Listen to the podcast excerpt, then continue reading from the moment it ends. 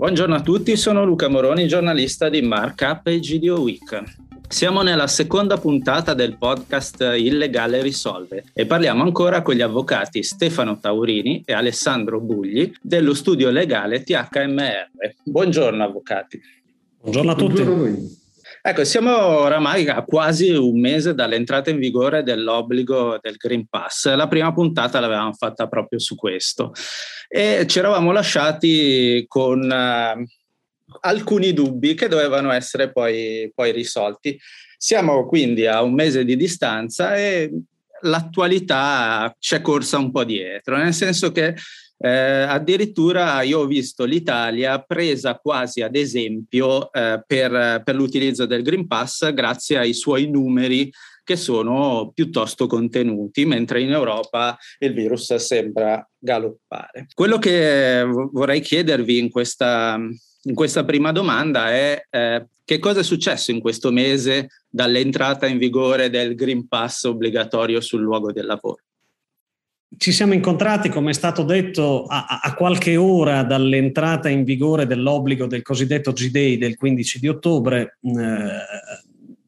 Avevamo tanti timori, come tutti, su quello che sarebbe successo quel venerdì, se il sistema avrebbe retto, cosa sarebbe accaduto, e soprattutto avevamo molti dubbi interpretativi che, devo dire, sono stati solo parzialmente risolti dalla decretazione, dalle domande comuni, dalle cosiddette FAQ pubblicate da governo, da ministeri competenti dalla Commissione garante ed altro.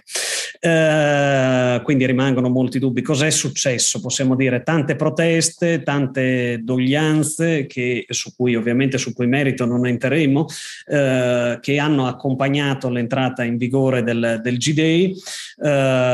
Abbiamo visto su tutti i giornali evidentemente prese di posizione sull'utilizzo di questo strumento che, lo ricordiamo, nasceva e nasce certamente con un fine di contenimento dell'epidemia di Covid, ma allo stesso tempo con una non dichiarata ma sicuramente presente volontà di incentivare in qualche modo, un po' tortocollo, l'utilizzo del vaccino come strumento di, non possiamo dire di cura, di prevenzione del fenomeno epidemiologico.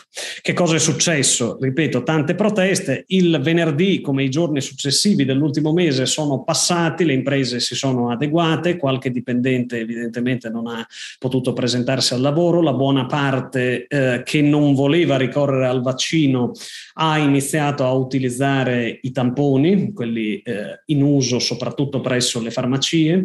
I dati presentati dai ministeri competenti e dal governo ci dicono che, oltretutto, visti i termini di durata e di scadenza della validità di questi tamponi, abbiamo code importanti alle farmacie, utilizzi numerici e volumetrici importanti nelle giornate soprattutto del lunedì e del mercoledì, il che ci fa dire che anche la settimana si è segmentata in funzione della necessità di avere un certificato verde valido, e anche del venerdì, immaginiamo, o per ragioni di lavoro per chi lavora nel weekend o per ragioni ludiche.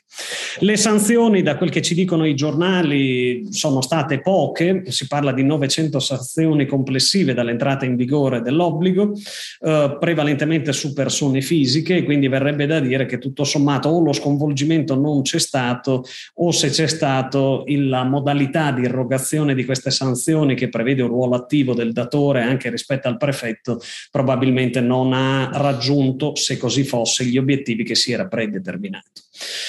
Iniziamo ad avere un po' di storiografia di questo andamento dell'epidemia e anche dell'utilizzo del Green Pass e dei vaccini, e sappiamo che, se andiamo a vedere i dati a nostra disposizione, abbiamo dei settori che più di altri, quelli industriali più di altri, sono colpiti.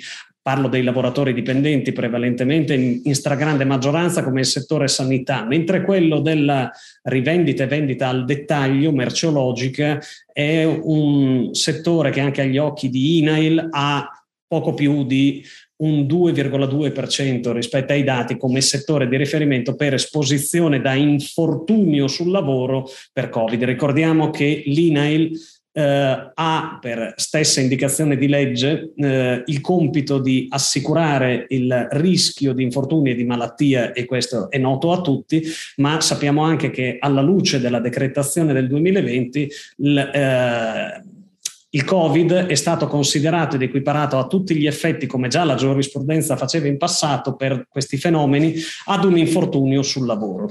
E quindi l'INAIL interviene laddove si possa ritenere che l'esposizione al contagio e alla malattia sia avvenuta sul luogo di lavoro. E quindi ne abbiamo anche una storiografia di dati che ci dicono che ovviamente i focolai più forti e i numeri di denunce sono state nel 2020, meno nel 2021, e possiamo anche capire che sono i soggetti dove, ripete, il mondo sanità e il mondo grande produzione sono quelli più interessati. Ho detto anche che evidentemente, e qui andiamo a chiudere questo ragionamento, come è stato già detto nella domanda iniziale, che non è stato uno sconvolgimento incredibile, e forse anche per questo, o meglio, c'è la vita delle persone in mezzo, quindi non possiamo permetterci certi giudizi, però diciamo che tutto sommato la macchina sembra essere andata avanti, e nell'essere andata avanti ci guardano dall'estero, magari non applicandolo nello stesso modo, lo stesso tipo di regole, o magari facendo persino di più. Mi riferisco ai fenomeni citati dei cosiddetti lockdown per non vaccinati, ci guardano dall'estero e si tenta di utilizzare questo strumento che naturalmente però si chiude con un punto che non possiamo dimenticare, che il Green Pass ad oggi è vero che viene dato per vaccino e per il fatto che si è guariti dall'esposizione al virus, ma lo si dà soprattutto per utilizzo di questi tamponi. E i tamponi, che sono uno strumento utile per verificare se si è esposti o meno alla malattia, sono, abbiamo detto, la gran parte delle vie di ingresso al Green Pass, vengono utilizzati in maniera massiva. Questo ci fa dire che quindi coloro che non si vogliono vaccinare difficilmente, almeno in questa fase, si muoveranno da questo dato. Alcuni professionisti ci dicono peraltro che questi tamponi hanno circa un 30% di dato falso negativo, e quindi rimane un'esposizione potenziale anche per chi ha un tampone negativo, argomento questo che ci fa dire in primis che lo strumento, da un lato, per quello che abbiamo detto sul suo utilizzo, verrà prorogato, da quello che possiamo leggere dalla stampa almeno fino a giugno 2022, che tuttavia rimangono dei profili di utilizzo dello strumento ancora molto legati al tampone, che potrebbero esporre a rischio e che lasciano quindi dibattere e pensare che probabilmente rimanga ancora un ulteriore spazio alla possibilità che sui luoghi di lavoro ci sia un'esposizione al contagio, con tutti i rischi che questo può comportare non solo per il singolo ma anche per la clientela, ma soprattutto per i datori di lavoro.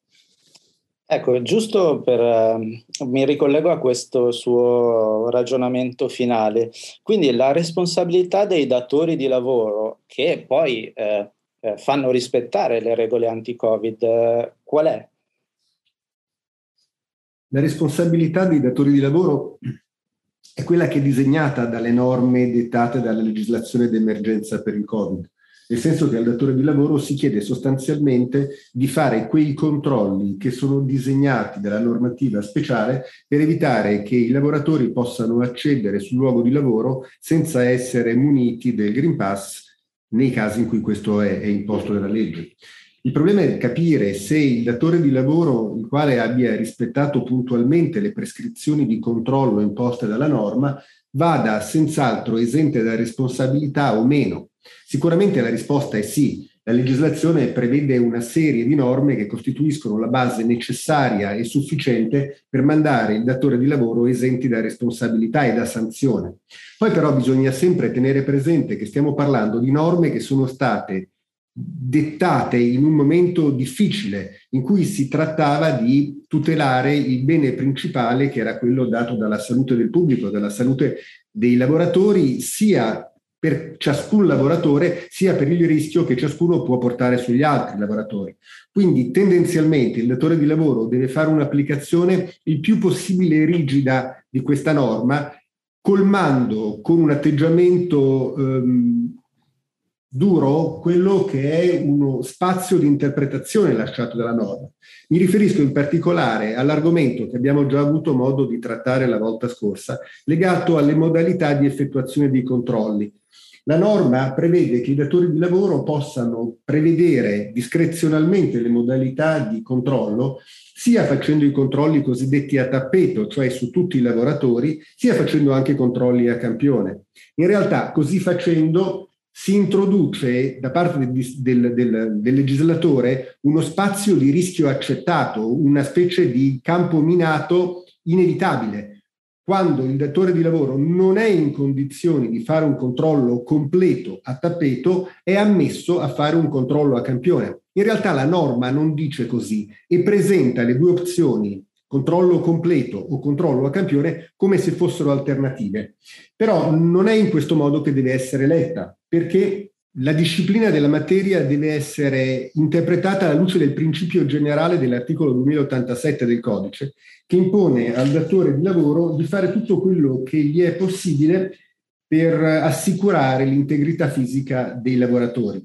In questo senso sono intervenute anche delle recenti pronunce da parte di giudici di merito, il cui senso non è ancora completamente completo, ma si afferma questo principio, si ribadisce questo principio. Il datore di lavoro deve operare al meglio. Quindi nel momento in cui il datore di lavoro ha la possibilità di fare un controllo a completo e non un controllo a campione, a nostro parere dovrebbe farlo. Tanto è vero che nelle domande frequentemente formulate che sono pubblicate sul sito del Ministero, si fa riferimento specificamente alla possibilità di organizzare i controlli anche per i privati in maniera completa, integrando i sistemi di lettura e verifica del QR code, del certificato verde, nei sistemi di controllo degli ingressi fisici, e per i datori di lavoro con più di 50 dipendenti, anche privati, mediante l'interazione asincrona tra il portale istituzionale INPS e la piattaforma nazionale DCG. Allora, se c'è la possibilità di fare un controllo automatizzato, bene farà il datore di lavoro a procedere a questo controllo automatizzato, abbandonando la tecnica del controllo a campione che, anche se teoricamente è possibile, non è il meglio che può fare in quel momento per assicurare l'integrità dei suoi lavoratori. Bene, avvocati, intanto vi ringrazio per aver fatto chiarezza su questo tema in queste due puntate. Proseguiremo questo podcast che andrà a toccare tematiche molto interessanti di chiarezza sulla normativa che riguardano il mondo del retail e delle aziende del largo consumo. Quindi appuntamento lo do a voi e lo do ai nostri ascoltatori tra una quindicina di giorni. Grazie a tutti e arrivederci.